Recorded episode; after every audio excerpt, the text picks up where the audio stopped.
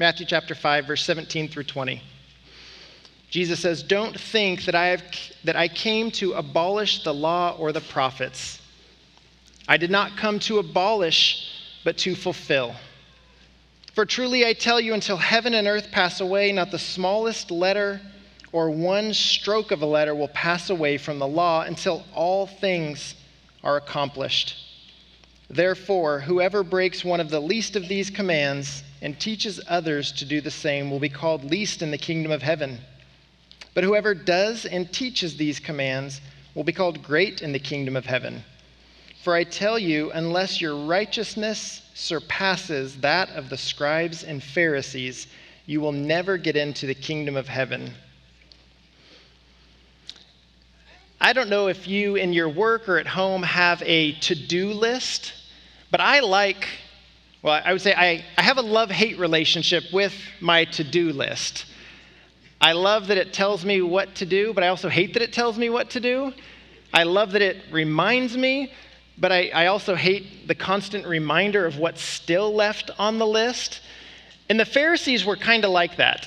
They were people that put a list together. They had 613 laws. They got all these laws, and they loved it.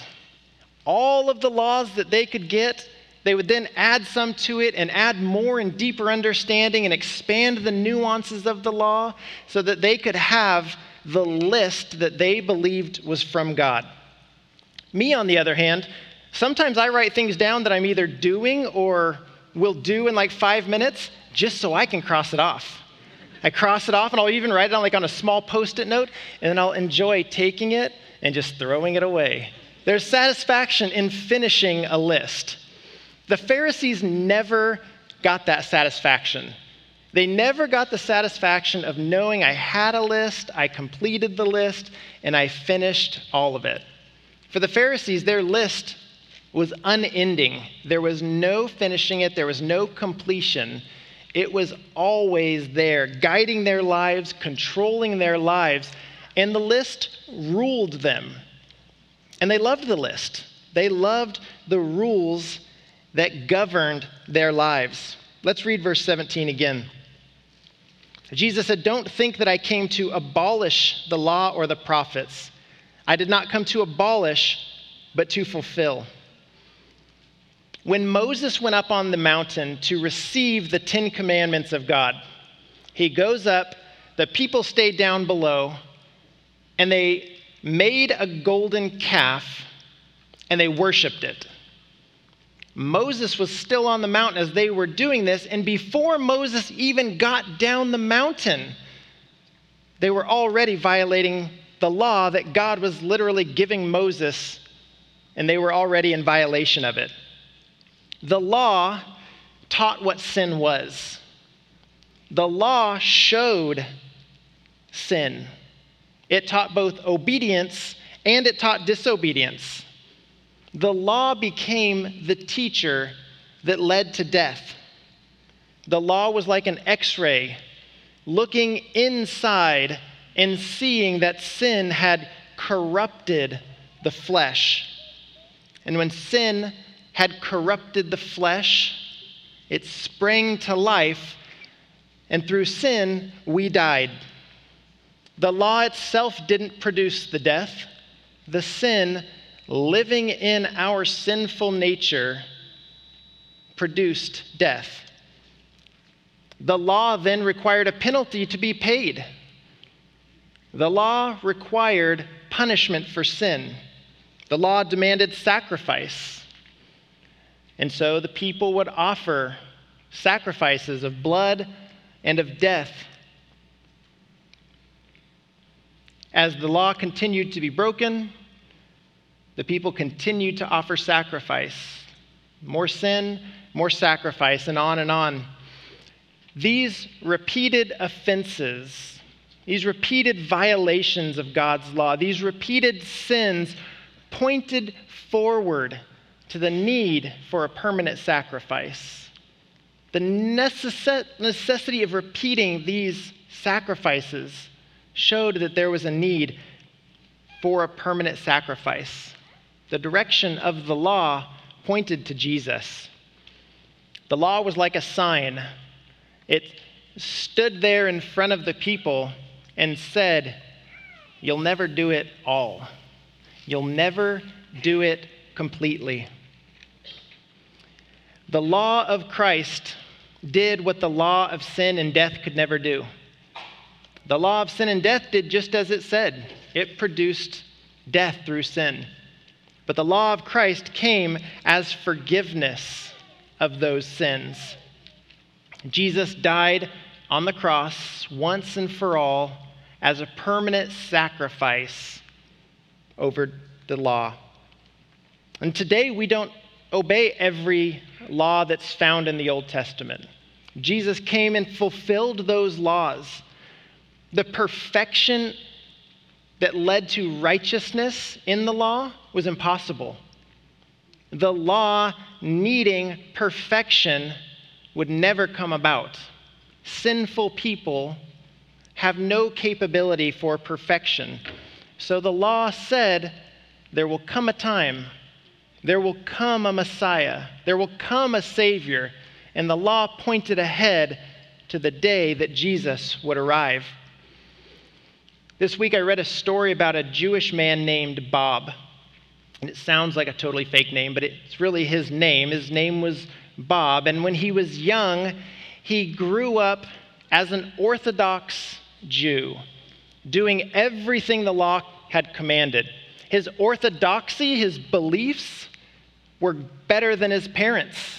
His orthopraxy, the things that he did according to the law, exceeded his whole family.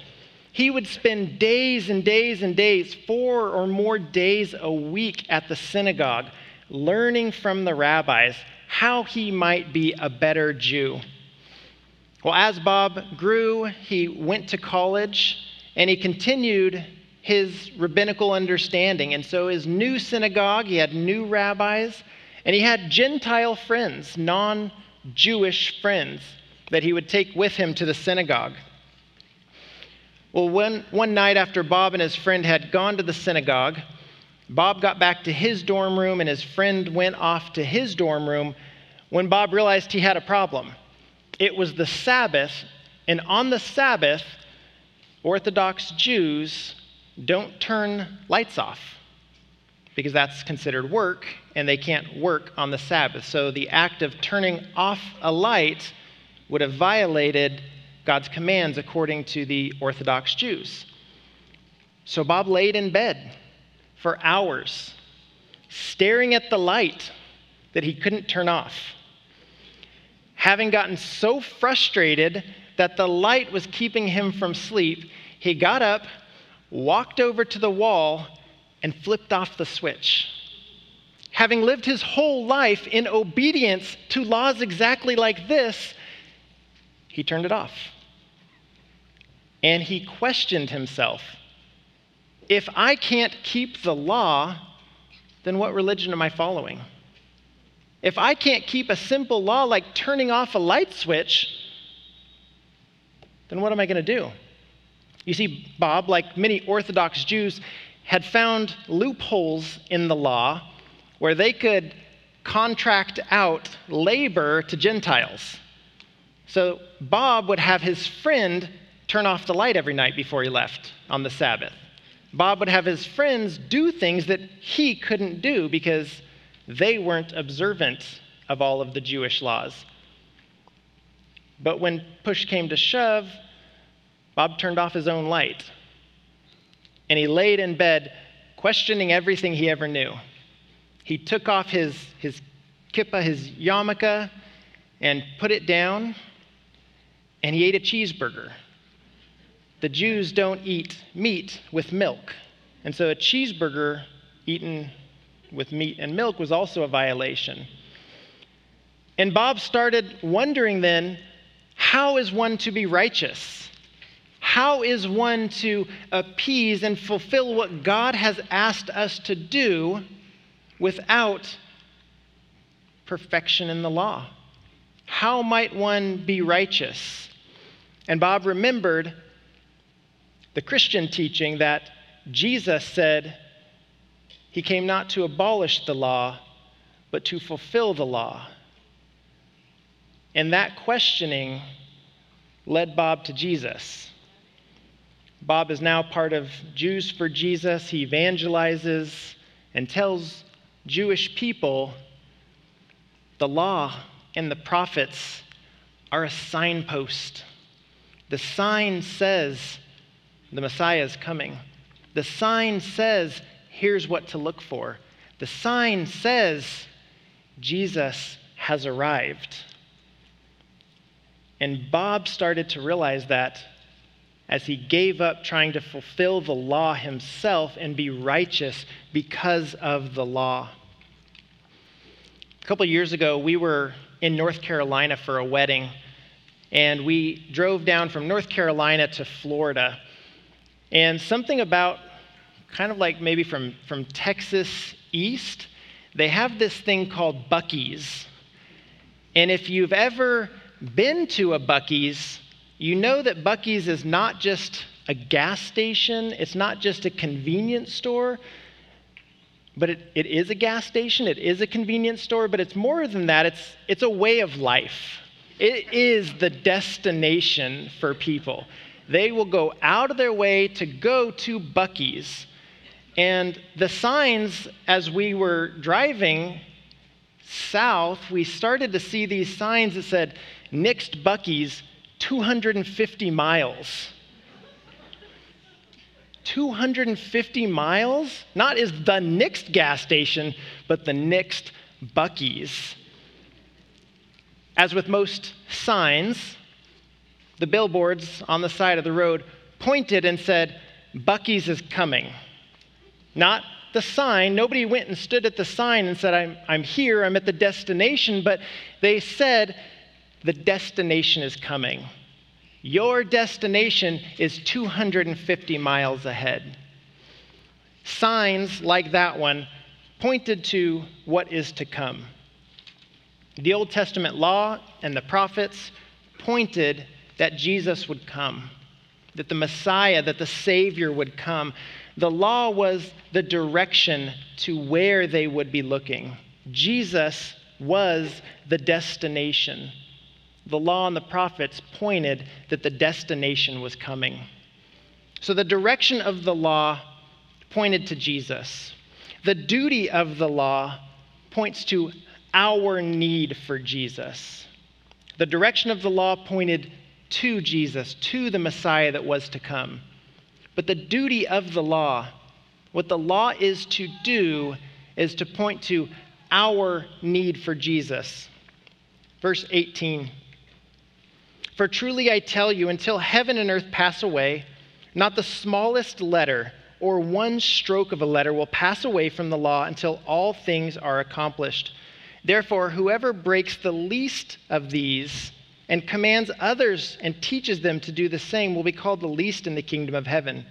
But whoever does and teaches these commands will be called great in the kingdom of heaven. The Pharisees were the religious leaders of Israel. They were men trying to follow rules. They led religiously the nation and told other people, here is how we live according to God's standards. They took God's law and, as I said, expanded it to 613 laws. The rabbis throughout history have continued adding and changing and adapting and giving nuanced instruction to all of these laws. The rules governed not just their religious activities, but every aspect of their lives.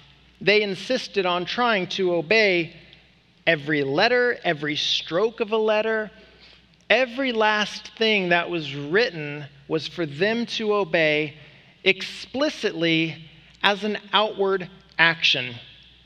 They made themselves slaves to a law that they could never fulfill. The law and the prophets could never be fulfilled through external works and through external obedience.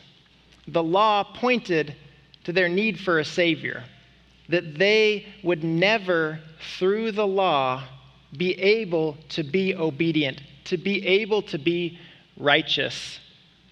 Let me give you a, another example of rabbis in modern day. As I said, switching off a light is considered work, and that's a violation of the Sabbath. Well, rabbis disagree with one another, and they tend to agree with whatever is the most difficult thing to adhere to. That is the most religious, they say, if it's really difficult to obey. So turning off a light is work. One rabbi said that it's not work, but instead turning on a light, an incandescent bulb with a little metal filament inside, heats up the metal filament and is therefore creating heat. And heat can create fire, and fire can be used for cooking. Therefore, lights are off limits because the filament inside could create fire, which could create the ability to cook. So, no turning on lights. A different rabbi disagreed with him and said, It's not about a fire. The other rabbi said, heating the metal filament inside the incandescent bulb creates heat, which creates the ability to cook. And he said, so therefore, we don't allow lights. Apparently, this was like a big, nuanced difference. And with the invention of LED bulbs, there's no longer a metal filament. And so there's no longer the same heat. There's no longer the same ability to create fire. And so you would think that, okay, well, maybe that's okay now, but it just rekindled the argument. And so now they argue about whether LED bulbs are okay, not for cooking, not for fire, but because there's an ancient law that says you cannot add grain to an already running water mill. So, a water mill which crushes the grain into flour you can't add new grain on the Sabbath because it makes noise. And somehow they connect that watermill making noise to LED bulbs, and to the best of my ability, I could not understand it. but some connection there in the law about cooking and fire and lights was relevant to a watermill making noise. The Pharisees lived this way. This is what they did. They were as outwardly righteous as one could possibly be. With their outward righteousness, they sought to please God. They sought through their outward actions and their outward obedience that God would look at them and say, You are righteous because you've done all of these things. The law was never going to produce righteousness of God. The duty of the law was to point to a Savior, to point to the need for a Savior. The duty of the law was to tell the outwardly righteous to look to Jesus for his righteousness. The righteousness does not come from man's outward actions in obedience to the law. Here's the point of the Pharisees the righteousness was only external. Jesus tells them and everybody who might believe in their works being enough, it doesn't cut it. In the rest of chapter 5 here, Jesus tells them and explains to them how the external obedience does not cut it. The external obedience is just external works. He says, You know not to murder. That's the external obedience. But then Jesus says, But really, you shouldn't be angry at each other. Jesus tells them, You know not to commit adultery, the external, outward obedience. He says, But you shouldn't look lustfully at someone. Jesus tells them, you know, if you get divorced, you have to write it down and give a notice.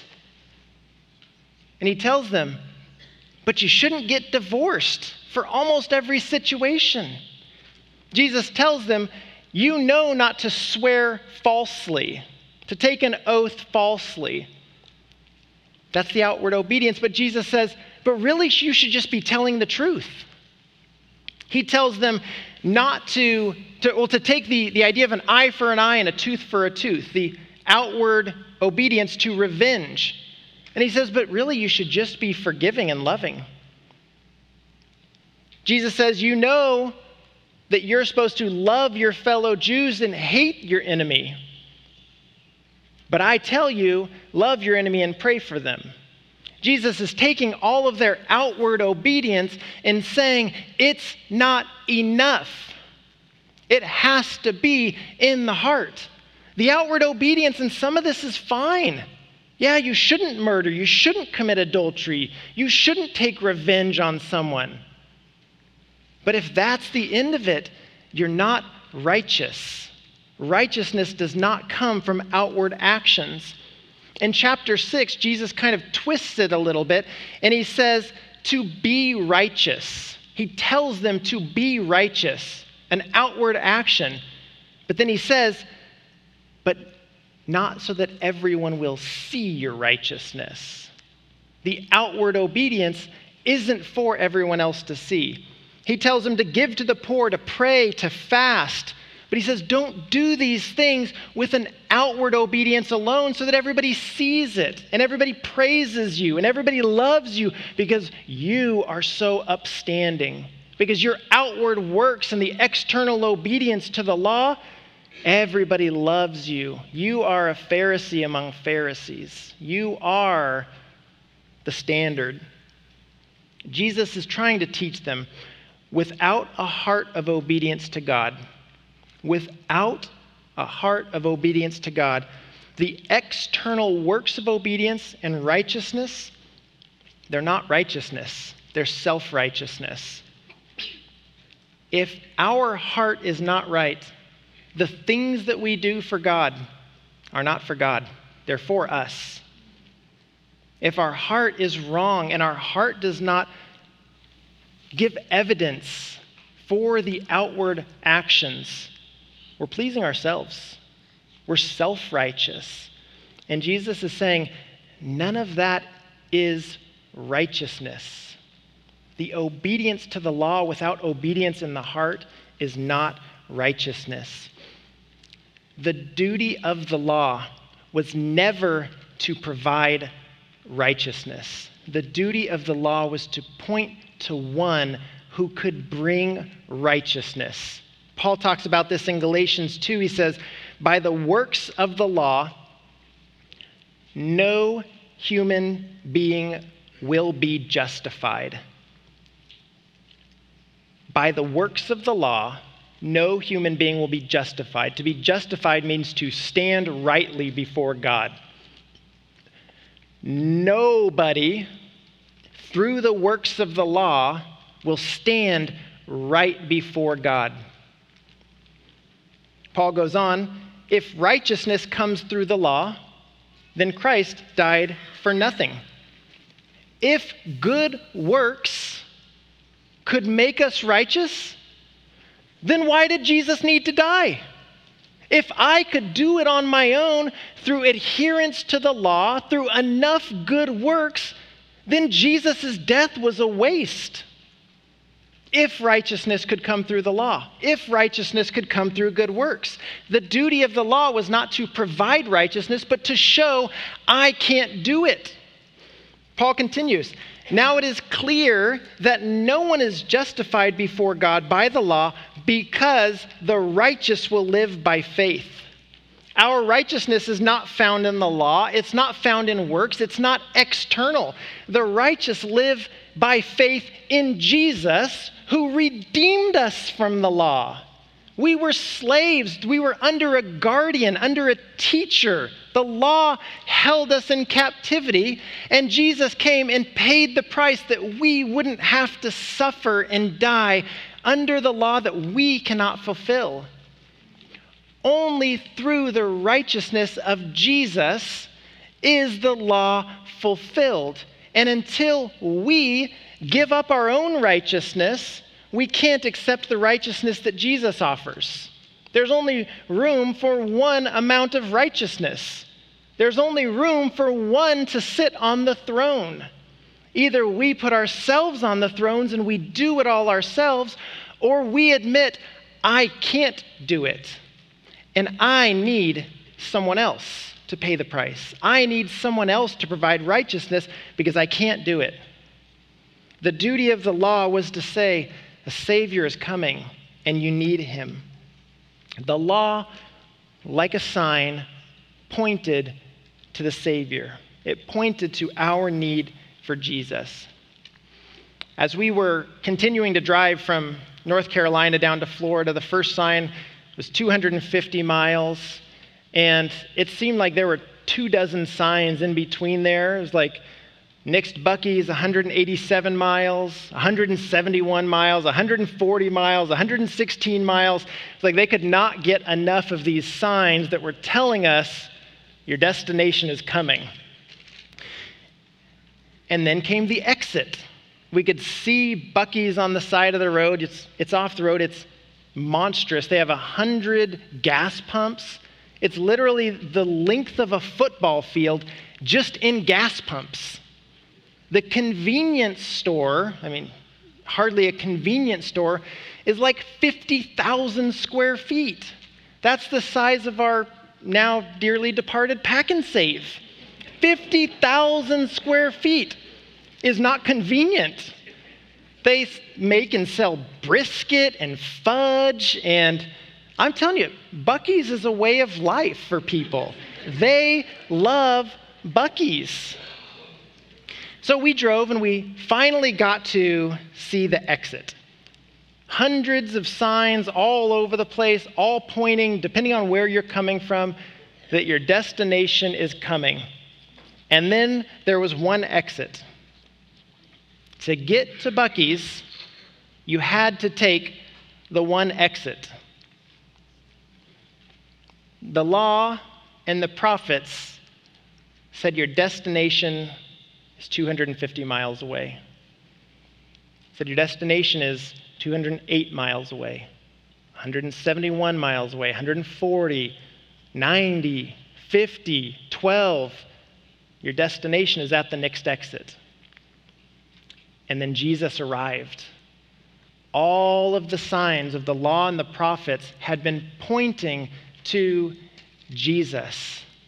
And then he arrived. The problem is that there's only one exit. All of the signs of the Old Testament point to the destination.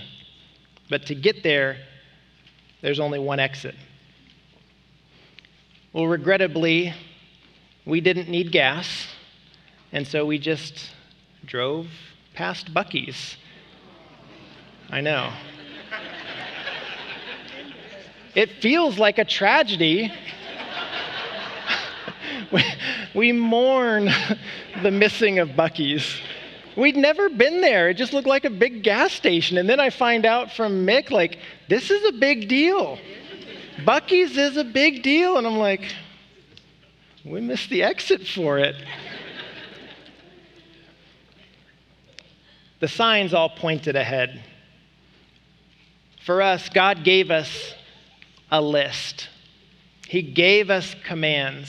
He gave us things that we ought not to do, and we've gone ahead and done them.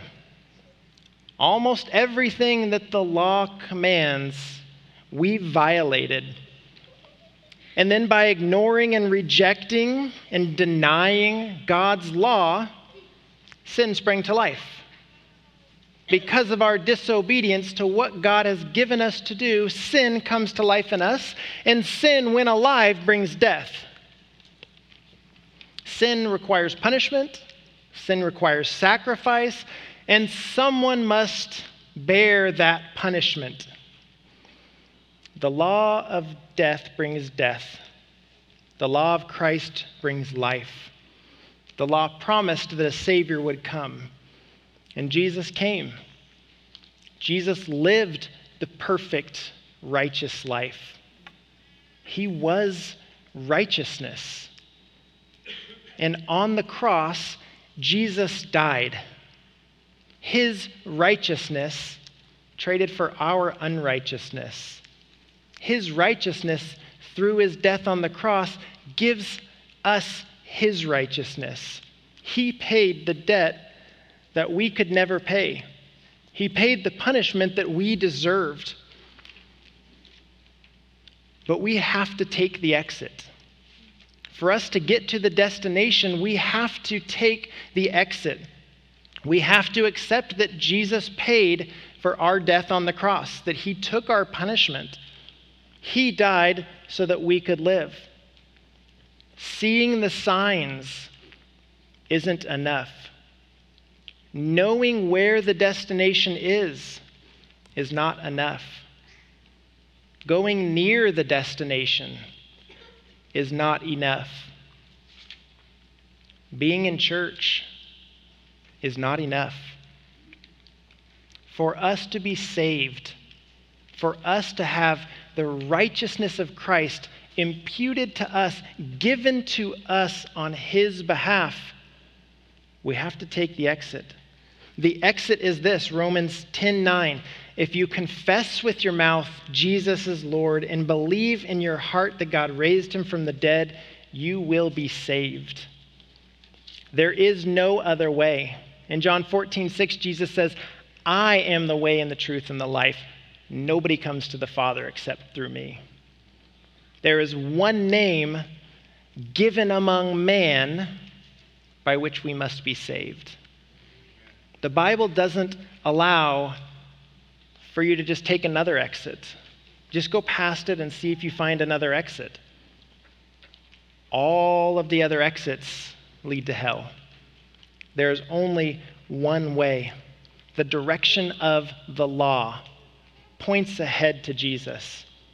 The law's duty, what it was designed to do, was say, the Messiah is coming and you need the Messiah. When we believe that, when we know that our righteousness, our outward works are never going to cut it, they're never going to be enough, then we take delight in the law. The law is no longer our guardian, it's no longer like a slave master, but we've been freed from the law freed from the death that the law brings. The delight of the law. Verse 20. For I tell you, unless your righteousness surpasses that of the scribes and Pharisees, you will never get into the kingdom of heaven. Later, Jesus was asked a question by the Pharisees. They said, Teacher, which command in the law is the greatest? They were not asking a genuine question, desiring to learn from the great rabbi, the great teacher Jesus. They were trying to trick him. If Jesus gave them a law, then they would be able to be upset with him because he didn't pick the right one. And they weighed them in heavy and light laws. So as long as he picked one they didn't rank at the top, then they could be mad at him. And so they asked him, Which is the greatest commandment? And he said to them, Love the Lord your God with all your heart, with all your soul, and with all your mind. This is the greatest and most important command. The second is like it love your neighbor as yourself. All the law and the prophets depend on these two commands. This shouldn't have been new for them because it echoes exactly what God had already told them. In Deuteronomy, it says, Love the Lord your God with all your heart, with all your soul, and with all your strength. These words that I'm giving to you today are to be in your heart. They didn't like this part of it. They wanted rules. They loved the rules. The rules were in their heart. And following God does not mean following rules. And I know a lot of people were raised in a church or raised in a family that equated following God with following rules. I can't tell you how many times I've heard someone say, Christians are just people that have rules and they're supposed to follow these rules. And you've probably heard that too. Following God does not mean following rules. The love of God is to be in our hearts. Jesus, the God says to them, These words I am giving you today are to be in your heart. See, if you follow all of the rules and you have all of the outward righteousness, all of the external obedience, you've still failed. The seemingly spotless Pharisees that Jesus is talking about are still too dirty to get into heaven. Their perfect outer garments betrayed a filthy heart. They knew the Torah, but didn't know God. They knew the right things, but not the righteous one. They were morally pure, outwardly pure in morality, but spiritually depraved. They focused on obedience and failed in love. They loved the law, but not the lawgiver. They loved the rules, but not the ruler. The love was missing. The love of God was missing. The rules had replaced love. The law is fulfilled when we love God and when we love others. Now, this is not an exhaustive list, it's on the back of your insert. But to love God, these are just some things, not everything by any stretch of the imagination. But to love God is to know and love God's word. Psalm 119 is 176 verses of a man who loves God's word. The psalmist, throughout Psalm 119, uses synonym after synonym after synonym. Thank you. Synonym, not cinnamon. He uses all of these synonyms to describe God's word. He says, God's word is law and sayings and commands, judgments, statutes, precepts, testimony, ways, paths, decrees, instruction. The psalmist loves God's word. My favorite verse in Psalm 119 is verse 34. It says, Help me understand your instruction, and I will obey it and follow it with all of my heart. That's a prayer of mine. Like, God, help me to understand what all of this means. Help me to understand what you want. Because I want to obey, I just don't understand. Help me to understand so that I might obey. And then we read the Bible as if it were written directly to us. Because it was. God's very words delivered through the Holy Spirit that we might have life through Christ. To love God is to love what God loves, which is people. God showed remarkable love to us, to people, by sending Christ. Romans 5 8 says, For that while we were yet sinners, Christ died for us. While we were yet sinners, Christ died for us. That's how God proved his love for us. There was evidence that God loves us and loves people because he sent Christ on our behalf. To love God is to let your light shine before others. This one is familiar, but our love for God should be evident to those around us. Matthew 5 16, let your light shine before others so that they may see your good works and give glory to your Father in heaven. To love God is to love God with all of your heart. The actions will follow a heart that loves God. But the love of God is what starts, and then actions come as a result. It's impossible to love God and not serve Him. And it's impossible to serve God and not love Him. If we don't love God, our actions are for ourselves. And if we love God, it's impossible that we don't have those outward actions. Matthew 22 says, Love the Lord your God with all your heart, with all your soul, and with all your mind. To love God is to honor the name of God. The Lord is holy and to be praised. Our songs sing of the holiness, the everlasting majesty of God, and we honor him. Psalm 86 All the nations you have made will come and bow down before you, Lord, and, your, and will honor your holy name. To love God is to live with integrity. Integrity is living in an honest way, even when nobody sees. God knows everything, nothing is hidden from Him. The way we act when nobody else sees shows what we believe of God. Psalm 51 says, Surely you desire integrity in the inner self and teach me wisdom deep within. To love God is to humble your heart before God. Humility is the beginning of wisdom, and Psalm 51 says, The sacrifice pleasing to God is a broken spirit. You will not despise a broken and humbled heart. To love God is to trust God and not yourself. This might be one of the most difficult ones for us to trust God and not ourselves.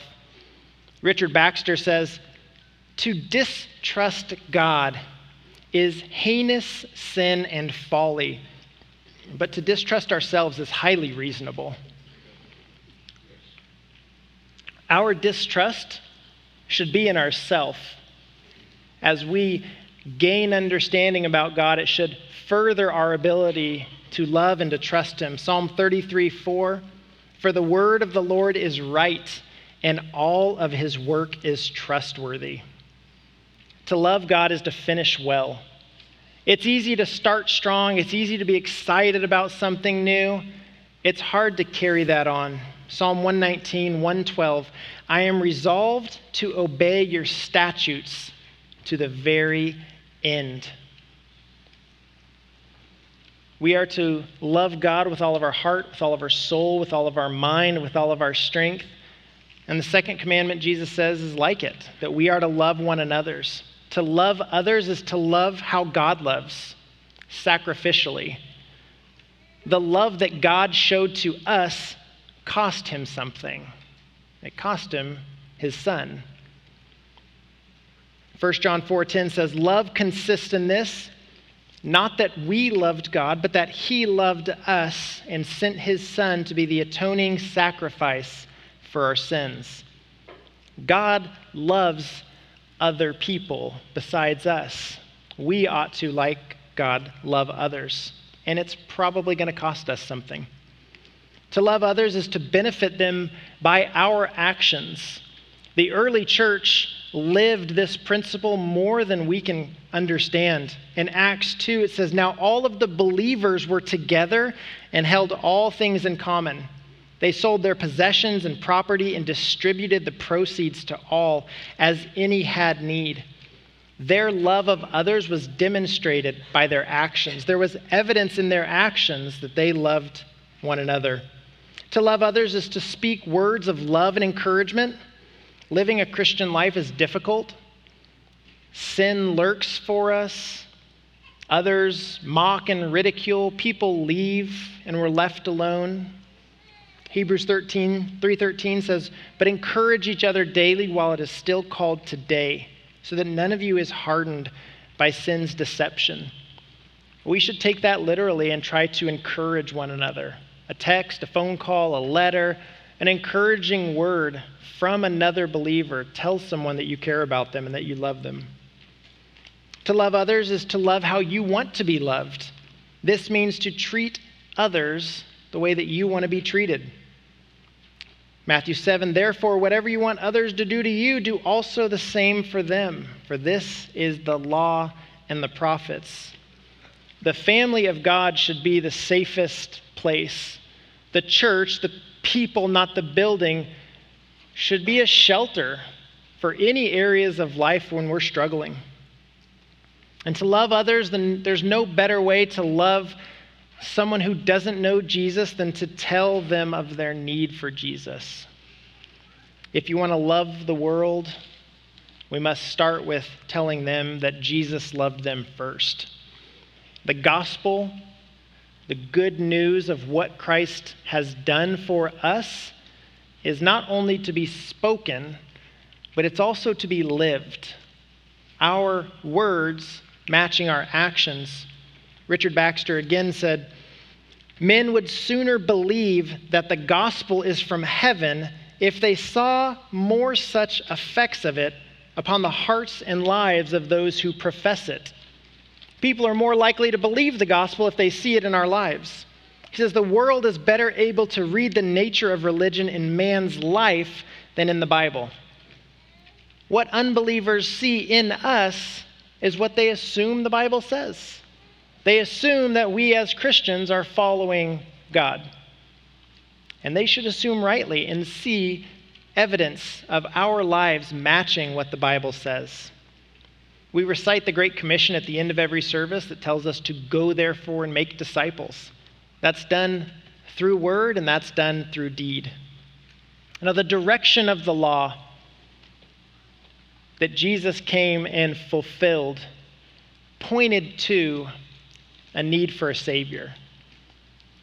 The law showed that righteousness will never come through outward works, outward morality, outward actions. The duty of the law was to say, this isn't an enigma. This isn't something that we can't understand. The duty of the law was to say, you need Jesus. You need a Savior. I need a Savior because I can't do the righteousness of the works of the law on my own.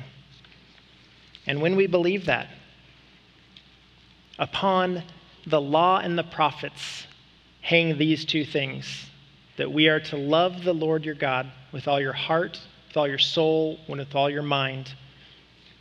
And the second, like it, that we are to love others, to love our neighbors as we love ourselves. That is where the law and the prophet hangs. Like a door that swings on hinges, the law and the prophets swing on our love for God and our love for others. Let's pray.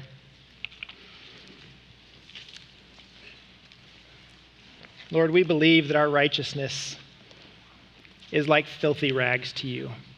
Lord, that we have no righteousness that is worth offering to you. Lord, our offering to you is a humbled and contrite heart, a broken spirit.